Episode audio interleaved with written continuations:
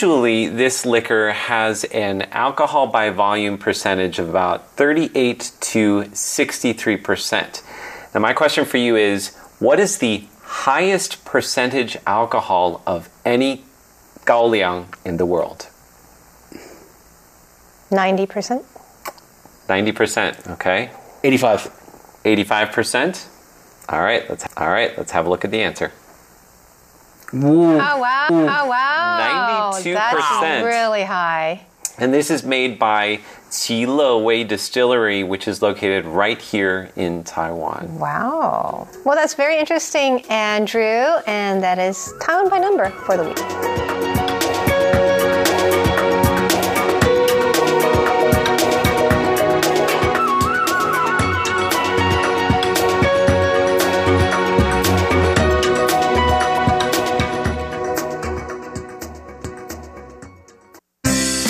What's this all about?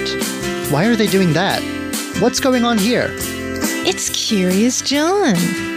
What is he curious about today?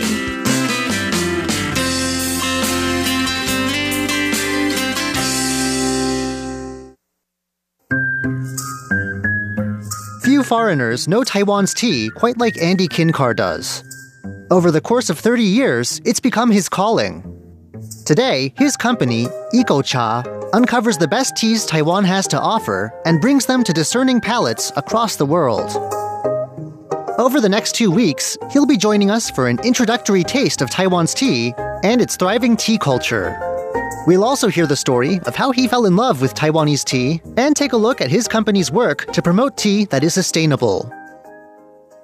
What factors make Taiwan especially well suited for growing tea? Do we have something special in our soil or the climate? It's said that the climate is quite conducive in contrast to mainland China, where most of the tea growing regions are far from the coast.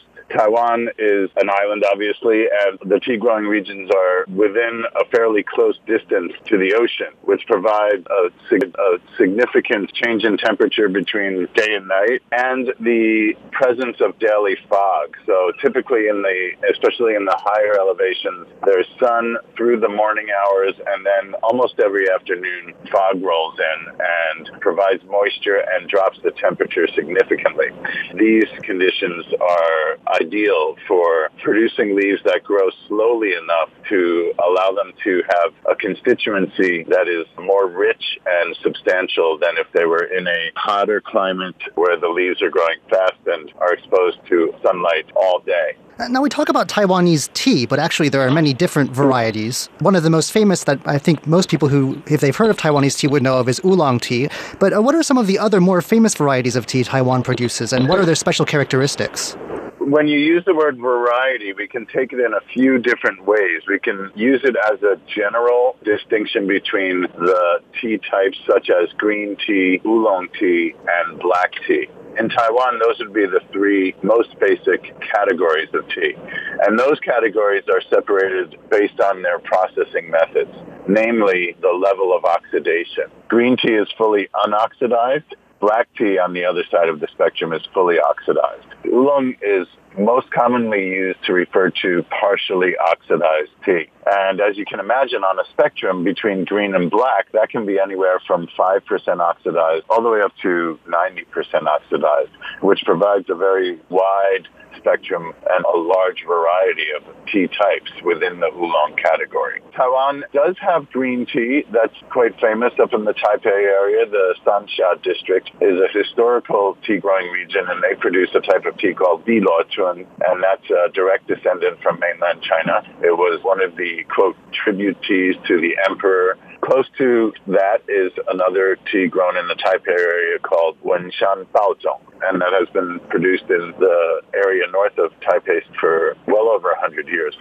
Beyond that, we get into the large oolong category, but on the other side of the spectrum, black tea. Sun Moon Lake is famous for producing black tea, and that also has its historical roots in the Japanese occupation, the era that Japan was here, and they developed a black tea industry in an attempt to follow follow the example set by England developing tea production in India. One of the main objectives, uh, at least in terms of agriculture, that the Japanese had uh, was large-scale black tea production.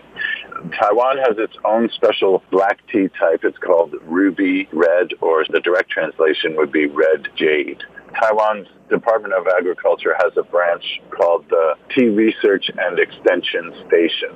And they've done a lot in terms of developing tea production in Taiwan since post World War II or since the KMT came to Taiwan. So ruby or red jade is a very distinctive black tea. It was bred and then registered by the Tea Research and Extension Station. And it is one of the teas that Taiwan is renowned for. It's a cultivar of a tea plant, but it's used to make black tea.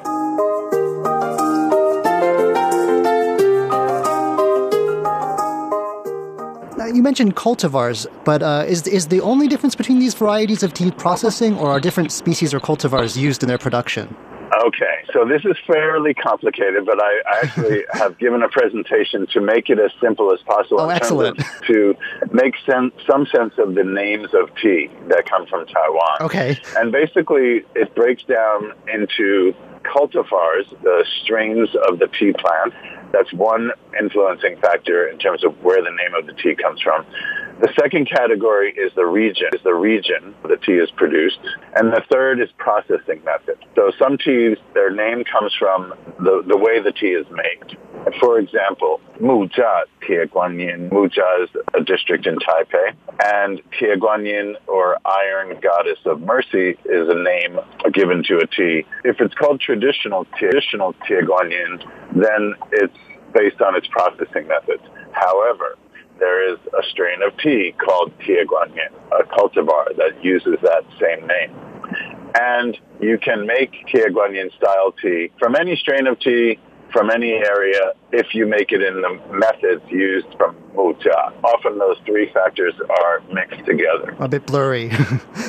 to be a little uh, to get uh, to get a little bit more simple, some names of tea are directly representing the cultivar. The third category is regional origin, and this is most commonly used for what is called high mountain tea in Taiwan. High mountain tea is lightly oxidized, unroasted tea. If it's proper high mountain tea, it also comes from any area where the elevation is 1,000 meters or more. In that category of high mountain tea, most of the names are directly representing their place of origin. How do Taiwanese people traditionally appreciate tea? Can you tell us something about the traditional art of what's called gongfu cha? In my perception, gongfu cha is a method of tea brewing that is quite scientific or logical, so to speak. It's based on using a small teapot with a high concentration of tea leaves and brewing for short intervals. So you're using a high, a high, higher ratio. For example, I recommend one gram of to 15 milliliters of water. You're getting the most in terms of extracting the most substantial constituents from the tea. And you're also able to appreciate the subtle flavors from one brew to the next. So with Gongfu brewing method, you can brew several infusions from the same pot of tea, and the flavor quality will vary as you go. As you go, most commonly people will say that the second or third brew are the kind of peak in terms of producing the best flavored tea.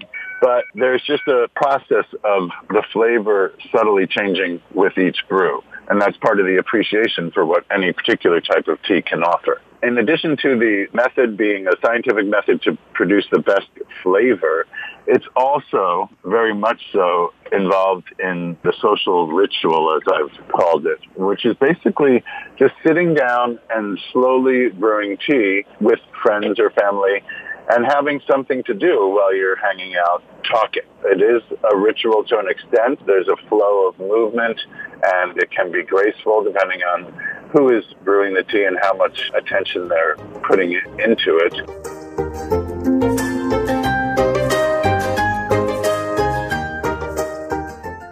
Part of my appreciation for Gongfu Cha or the art of tea in Taiwan is that it's quite natural. It's relaxed. It's not formal. It can be formal in terms of a performance. There are tea brewing competitions now, and there's a lot of attention put into the gracefulness of movement and such. However, on the day-to-day daily lifestyle, it's just a method of brewing that people can more or less make into an art. And traditionally, I think it's strictly just a method of brewing. Now, in the last 20 years or so, especially, there's been a renaissance of some of the historical and traditional arts from classic China, uh, using, you know, styles of pottery from different dynasties in the past. That's all being integrated into the art of tea these days. And it also embodies or includes themes from Chan Buddhism, or if we use the Japanese pronunciation, Zen Buddhism.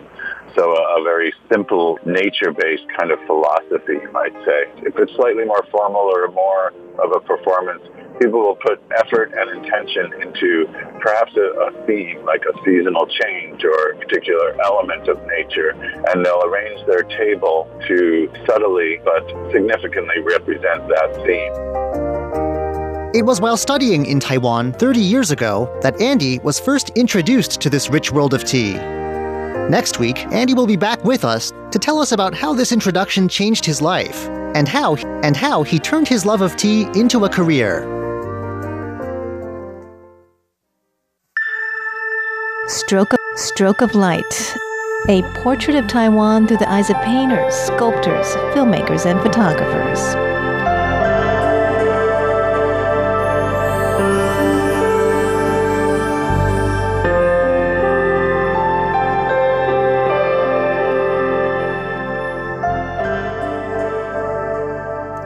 Hello and welcome back to Stroke of Light.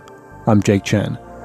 In the last month or so, we have been having this very in depth conversation with Mr. Robert Zhao, a Singaporean photographer whose work is currently on exhibition here in Taipei City. Mr. Zhao has been capturing images of this very interesting phenomenon of outside species, mostly brought along by human activities and migration, that overtake and uh, eventually encroach on the living habitat of indigenous species.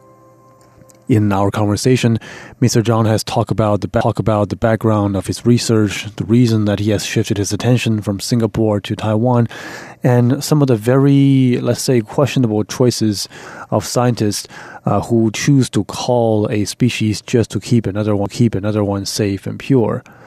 He also talked about the uh, aesthetic choices that he's made while crafting his photos. In this final episode, we'll wrap up uh, this conversation with him and see what he has planned moving forward.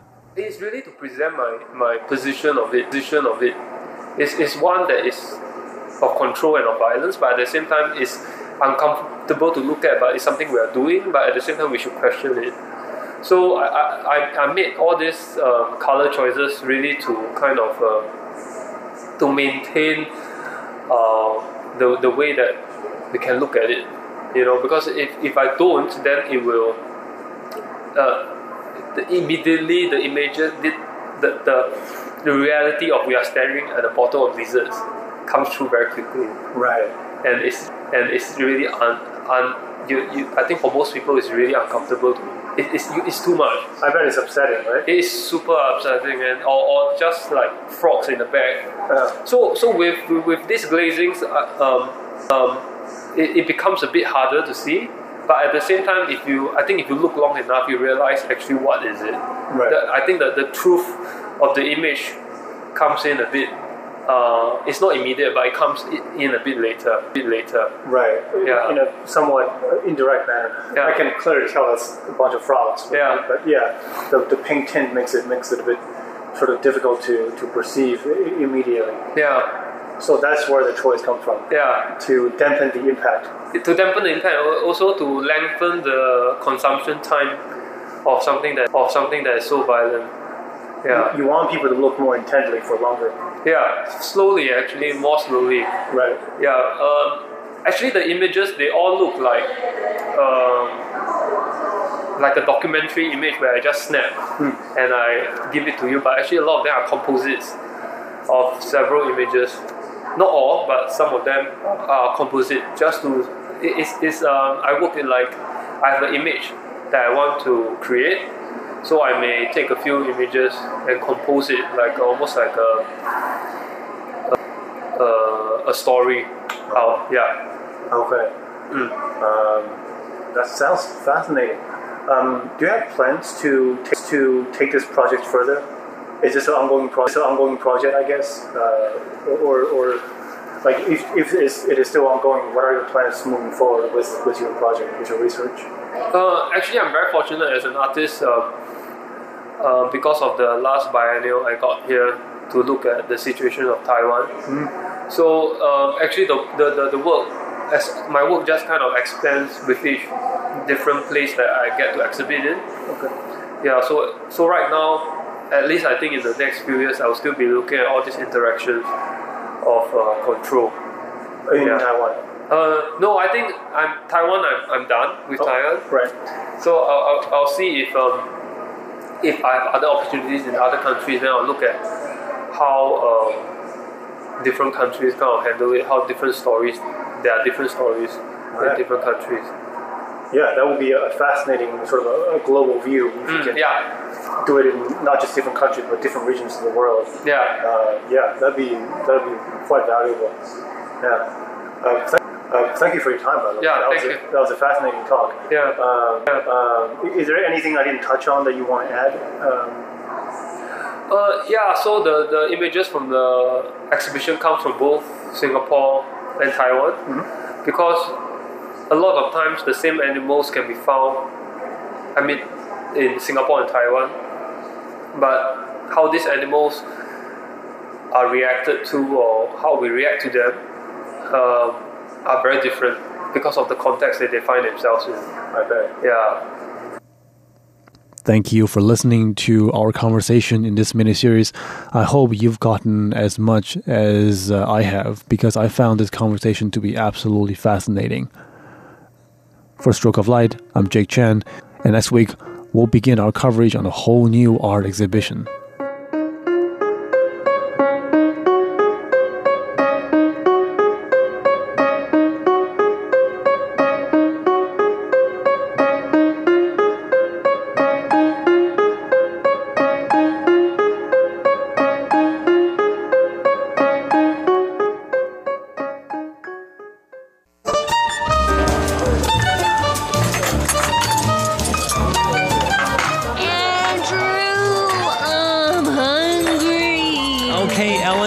yourself together already. It's time to feast. Feast. Sit down at the table with Andrew Ryan and Ellen Chu on Feast Meets West. 欢迎光临。欢迎光临。欢迎光临。先生，先生，请问你们几位两位。 ？Hello, welcome to the feast. This is Ellen Chu. This is Andrew Ryan. Hello, hello, hello. Yeah, so um, by now you've probably heard that it's not a good idea to eat bird's nest soup. Mm-hmm. That's because that's because it's bad for the birds. Yes. Uh, and back in 2013, they actually banned them at state banquets in China because they're too expensive and too ostentatious. mm-hmm. In today's feast, we're uh, also going to be avoiding bird's nest soup, um, but because it is our vegetarian month, we're going to serve up a vegan alternative to it. A vegan alternative? Yeah. Wow. Have you seen bird's nest served at banquets before? Is that something that's pretty common still, or do you think that that's kind of declined in popularity? Um, I think they use other things to replace it. I think nowadays because Mm-hmm. Yeah. Mm. they still call it bird nest, but I think they say it's a vegetarian, A vegetarian one, or right? like but they maybe a- still call it a bird nest. Okay, mm-hmm. interesting. Interesting, right? yes, And then they put like su. Su, right? So they put like vegetarian, the- Right. The, character for vegetarian Right. in there So you know they must have replaced it, with something, right? Something interesting. Because they usually do yan wo, Mm-hmm. right? But I know there are still places like you know when um when I was pregnant, Mm-hmm. people still buy bird nests for me. Actually, if you go to like the, the traditional street, uh, Mm-hmm. Dihuajie in Taipei, a lot of those um, shops selling traditional Chinese medicine, Right. they'll have Bird bird's nest in there. there. Yeah. Yeah, actually, I also, you know, followed followed some uh, Filipino in El Nido Island. Mhm. You know, they went out and took us on bird nest hunting. Really? So you went to see how they do it and how Right. they, they get the bird Mhm. nests? Right.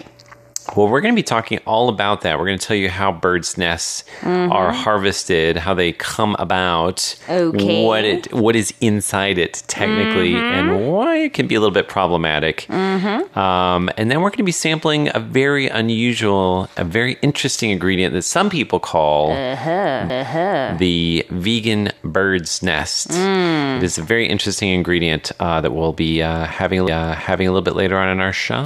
Definitely. So, shall we go into our menu? Let's do it. Let's check it out. Mm-hmm.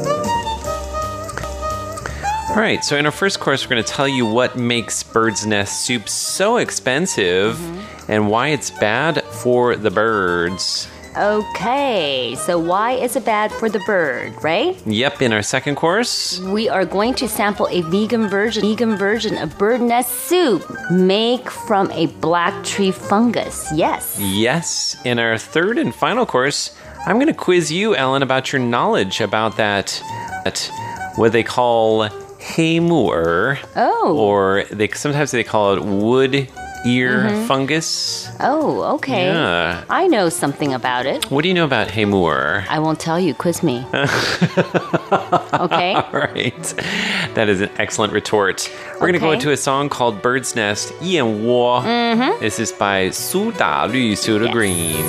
Check, check it out. 我越唱越颓废，想不参去计算这季节。我让声音煮沸，想知道谁会心碎。我越嚼越沉醉，却分不清珍贵或废铁，我让眼泪走位，炖糖分甜美，这眼不曾为你端出台面，是我心血。怎么唱歌唱呀唱的唱出愚昧，这样飞呀飞的飞出了天边，来一盆滋味。怎么梦想梦呀梦的梦的梦出味道，这样盖呀盖的盖出一个家。众人一直越少。I don't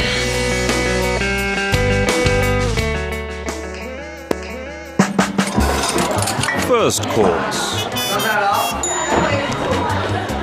All right. So, right. So, so I will never serve you actual bird's nest in our show, Ellen Chu, Mhm. just because it's not a super nice thing to do. Um, but I do want to talk about bird's nest and what it's made of and some of the traditions behind it, because I think a lot of people have heard it. But they may not know the specifics about Well, if it's nest. true bird nest, it's very expensive because it's very hard to acquire. Mm, Very dangerous too. very dangerous. Do you Mhm. want to tell us what it is, Ellen Chu? It's actually the saliva Mhm. of the bird, like sticking together all the twigs to make the nest. I think that they may not even have twigs in the nest. I think it's just Sometimes just, saliva. just But- saliva. But, they do. They Mhm. they take out all the twigs and stuff. they clean it up good. for you. Right.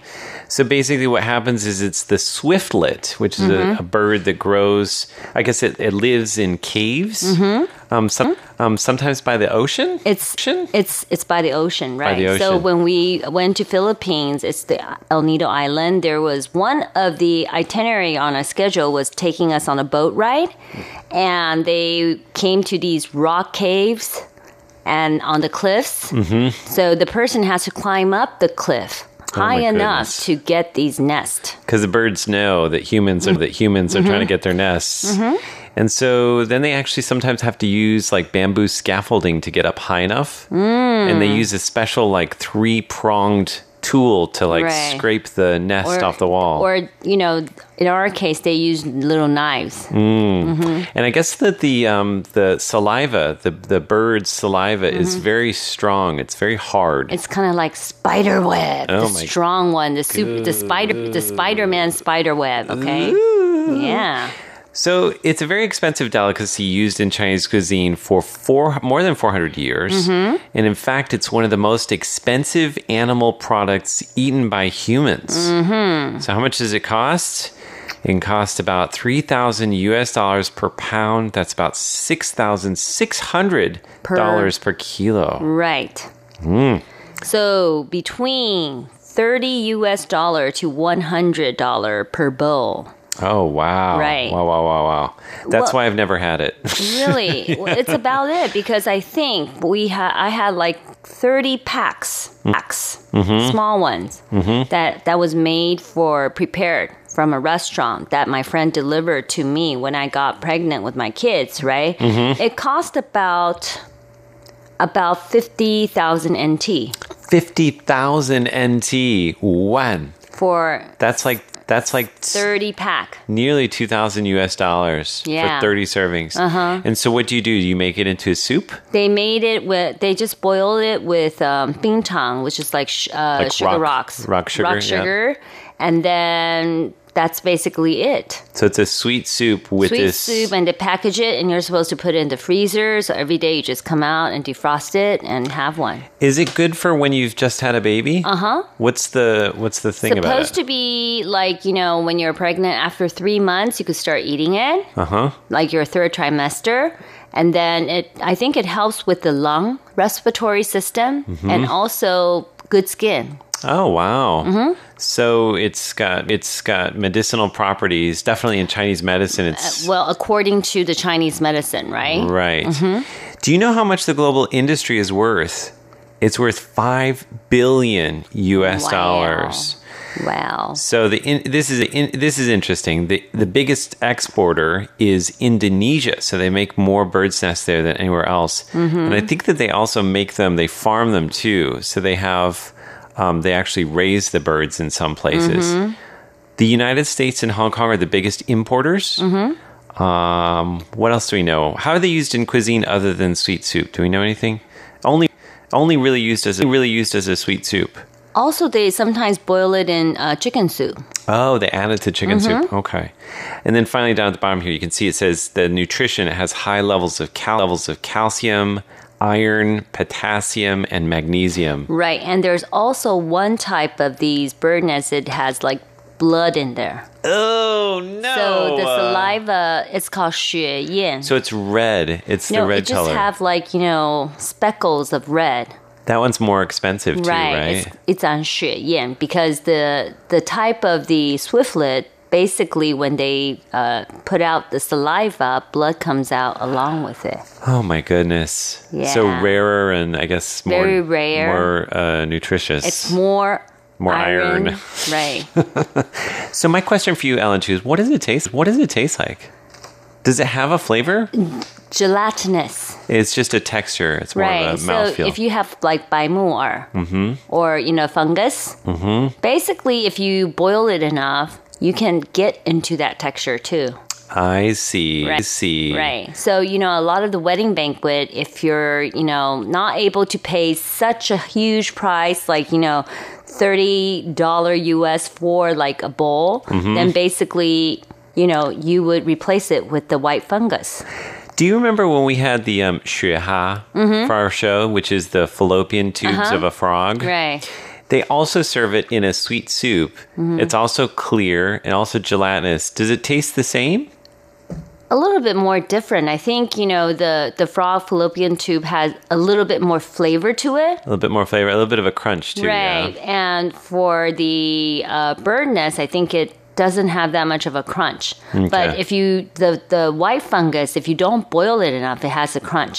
So you have to boil it, you know, really really soft, and the texture changes into the uh, saliva of the swiftlet. Mm. But the thing is, the thing is that if you have these really rare and really clean, cleaned up uh, saliva nests, you know, Mhm. they could go really expensive. Like you know, there's a restaurant here called Ding Shang Mhm. where it eats shark fin and bird nest only. Oh my goodness. Okay, so one time my friend well, she's like the wife of my uh, old company boss, okay, of my agency. And she would, you know, take us to this place, and then she would, you know, order order this. She said that she eats it all the time. Okay, Does she have really lovely skin?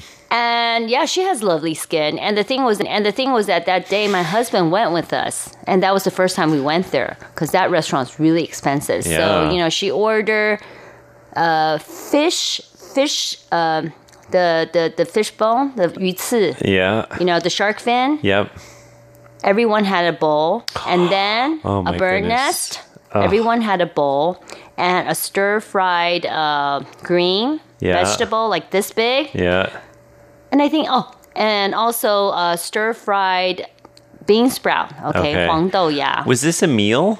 It, it was like a snack, okay, because we were gonna go to a fashion show, and she said uh, she wanted a snack, Right. and my husband went to get the bill. No, I was gonna say you didn't fight for the bill, did you? He was gonna. He felt that you know we shouldn't be taking advantage of other people. You know, it's like we because normally because normally she pays for everything.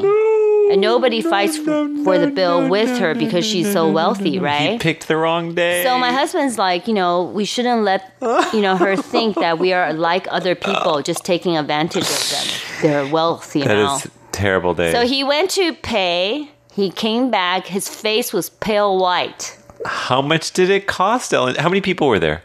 Three of us, Just the three of you. yes, and that's all the stuff that we order: Okay. fish, uh, fin, Shark fin, shark fin. Okay, Uh-huh. it's just a small bowl.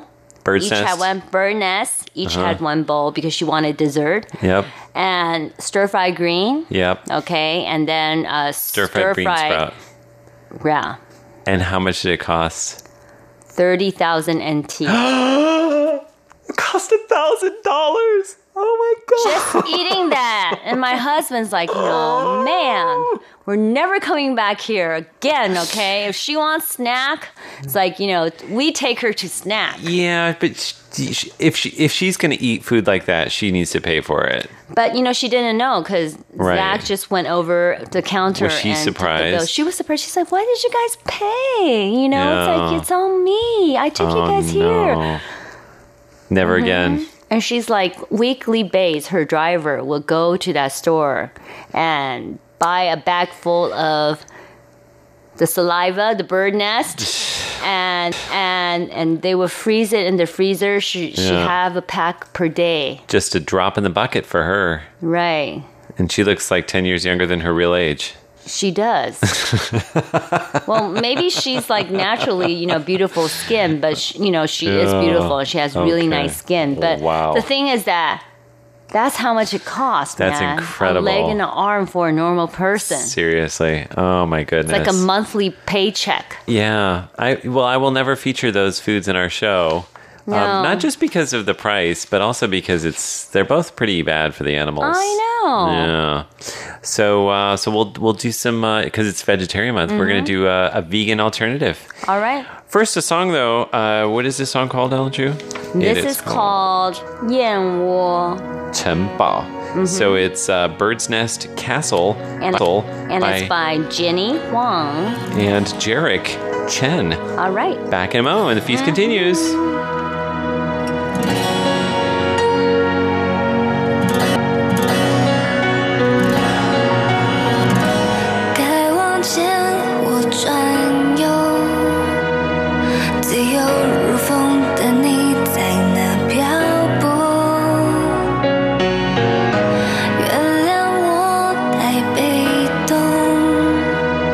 选择站在悬崖祈祷守到守候，黑海的微风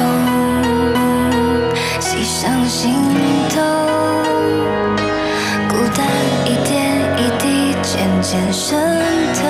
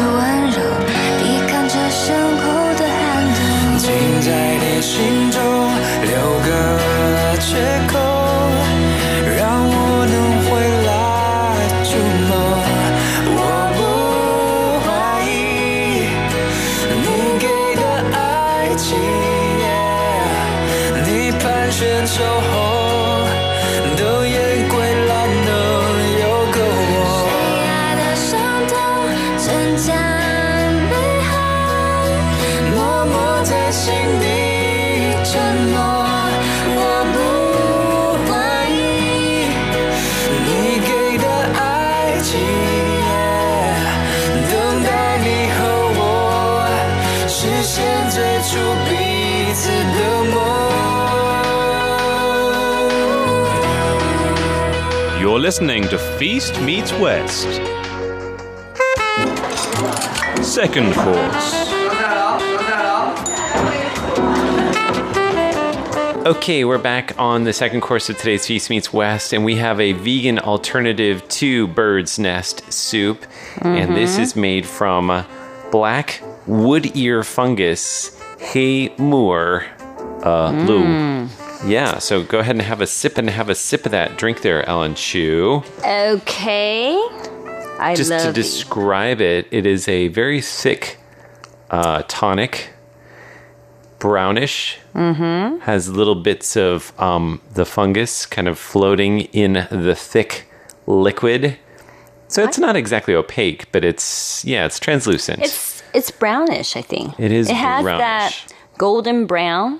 Mm, Mm. very thick, and has little bits of um, You know what it tastes like? mushroom in Yes, it tastes like herbal jelly. Mhm. That's exactly right. Has the same similar sweetness to it, but not And as texture. much.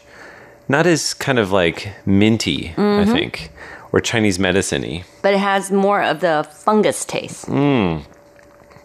I think the texture is um is interesting. I think this is hard for a lot of non-Taiwanese people to appreciate, especially like Westerners, Mhm. because it's quite um um mucus-like. Saliva like, okay? I think that's the word, Ellen Chu. Saliva like. and it's just a little bit sweet, which I think is good. Mhm. Um, but this is supposed to be really good for you. It's Mm. low in calories, rich in amino acids, vitamins, minerals, and antioxidants. Most notably, 100, kilo, kilo, 100 gi- grams of it, not 100 kilograms, 100 grams of it contains 90% of the daily recommended intake of iron. Um, and a lot of people will make it uh, into a thi- sweet, thick soup that can be drunk as a tonic or dessert to get the Mm. benefits. And uh, modern research says it's possible um, that it has anti tumor, hypoglycemic, anticoagulant, and cholesterol lowering, lowering Wow. properties. That's a lot of properties. It's a lot of properties for Mhm. these for Mhm. one little tonic. All right, so in our third course, we're going to have a little quiz on this. Are you ready for the wood ear fungus quiz, Ellen? Come on, kick it. Bring it on. Mm-hmm. Bring, bring it on. All right, but first another song, and this song is mm-hmm. called Erdo or Door or Ears by Li Ronghao. And the reason why it's called ears is because this fungus, it looks like ears. Whoa. Wood ear fungus. Whoa. Back in a moment with our wood ear fungus quiz. 谁的脚步近了？谁的脚步远了？竖起耳朵，听着楼道里还是空空荡荡的。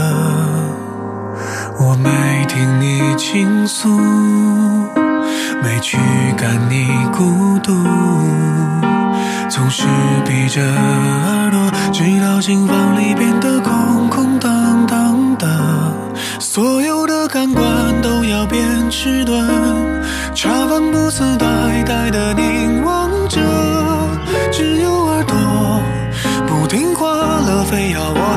首最爱的老歌老歌。所有的情绪都要变脆弱，蓝手脚的眼睛却是走了。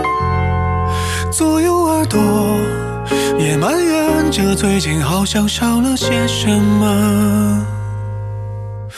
谁的脚步近了？谁的脚步远了？cheek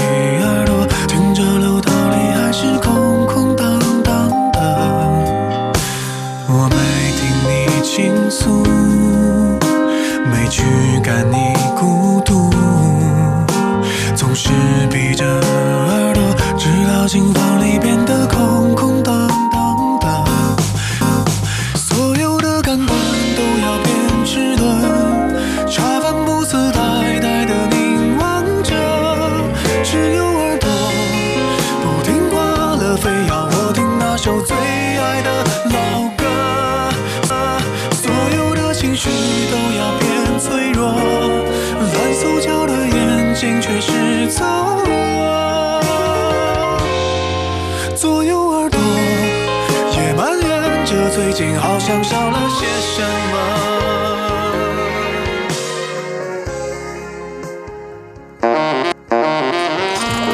Third chorus. And finally, today it's time to test our knowledge of wood ear fungus. Mhm. You ready, Ellen Chu? Let me have let me have a sip of my coffee to clear my head. Uh, clear your mouth. okay, these are all I'm all ready now. true or false questions. We have 10 of them. Are you ready to go? Let's do it. All right, we're ready to go. So the first question is As you know, the wood ear fungus is wrinkled and cupped like an ear. True or false? It can grow up to 40 centimeters in length. True. It doesn't grow that big. Sorry. Really? It only is usually about three to eight centimeters and uh, maximum 12 centimeters. Mm. Okay. So, although wood ear fungus is usually found in Asian markets, there are records from the 19th century of its use in the West to treat sore throats and jaundice. True. That's correct. Mm-hmm. Nicely done, Ellen.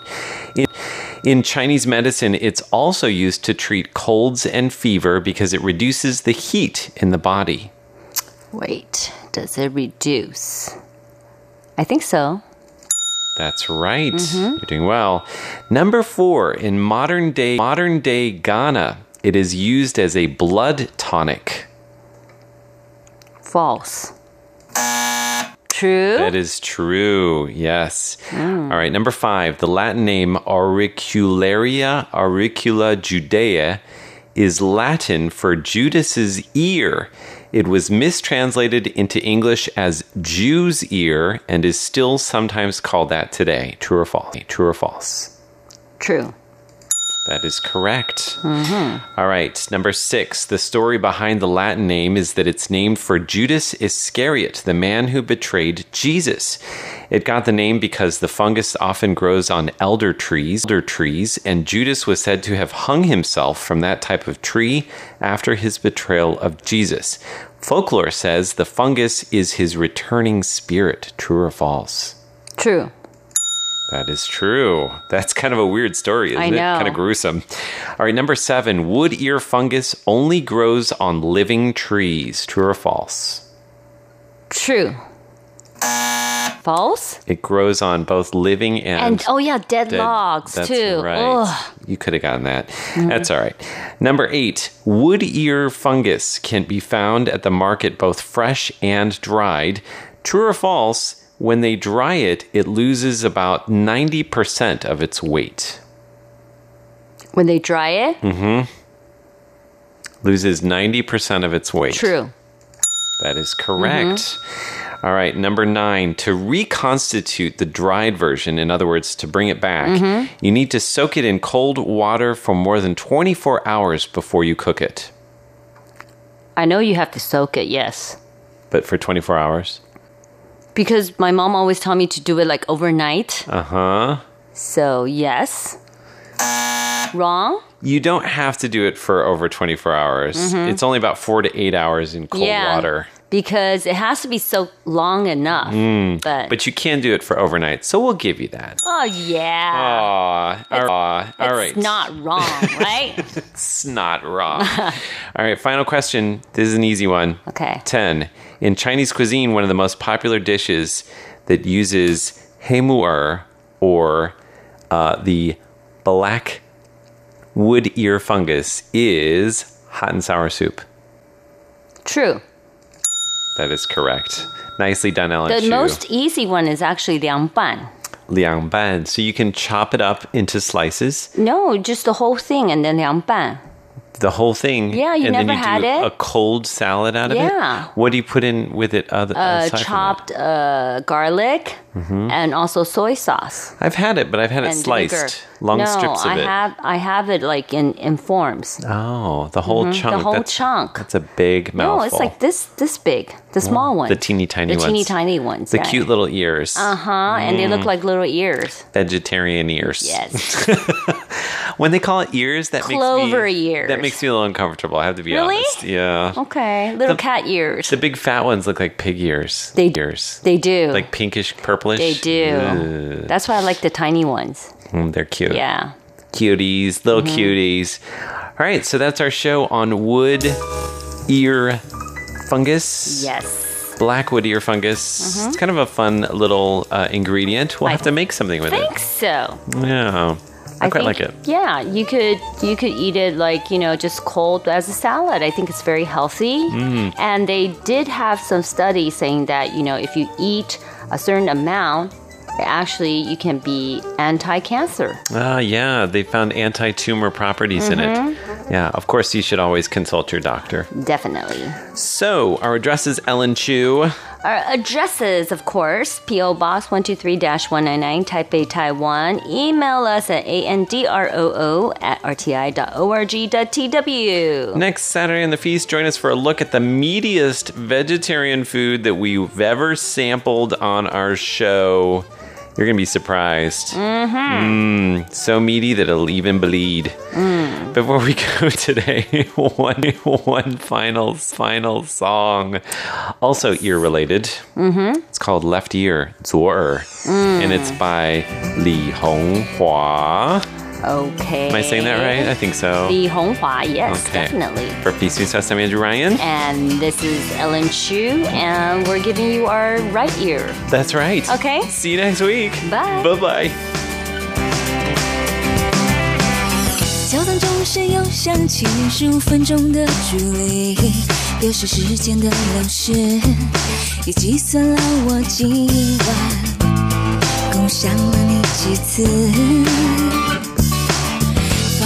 的声音，难分虚拟或真实，贴着颜色爱情的这舞姿，挑起了左耳晃动的心思。你在我的心里留下蝴蝶一只，那想念的双指，真的我不能休止。你温暖的唇附在我耳边，说了那些故事。忘了名字，忘了那一日，只剩昨日的坚持。迷乱的是哪一个吻，还是焦躁的理智？略带酸涩的位置，搅乱心中每件事。开了灯，关了门，忘了带钥匙。我变成回忆的一本子，重复那天你所做的每一件事。在我的心里留下蝴蝶一只，那想念的双翅，真的我不能休止。耳朵记得你说的每个字，指尖留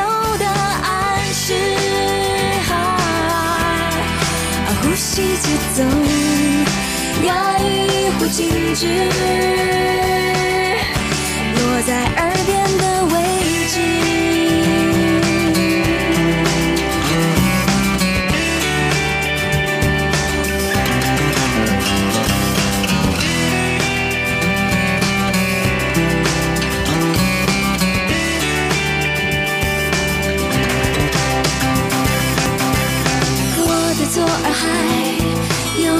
存在，你的每一个为我表白，每一次耳鸣是你声音，断断续续在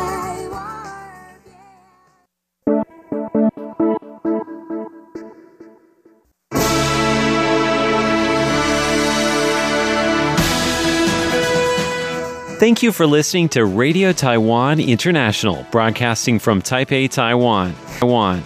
Check out our website at english.rti.org.tw. Again, that's again that's english.rti.org.tw for the latest news and features from Taiwan. You can also listen to our programs and watch videos as well. Our 60 minute English language program can also be heard every day at the following times and frequencies In southern China and South Asia from 1600 to 1700 UTC on 9405 kilohertz. Again, that's in again that's in southern China and South Asia from 1600 to 1700 UTC on 9405 kilohertz. And in Southeast Asia from 0300 to 0400 UTC on 15320 kilohertz. Again, that's in Southeast Asia from 0300 to 0400 UTC on 15320 kilohertz. We'd love to hear from you. Please send your comments to PO Box 123 199, Taipei, Taiwan. Again, that's PO Box 123 199, Taipei, Taiwan. Or send an email to rti at rti.org.tw. Again, that's rti at rti.org.tw. Also, visit us on Facebook. The address is fb.me forward slash Radio Taiwan International. Once again, on Facebook, we're located at fb.me forward slash Radio Taiwan International for videos, photos, and news of interest from Taiwan. Thank you once again for listening to Radio Taiwan International.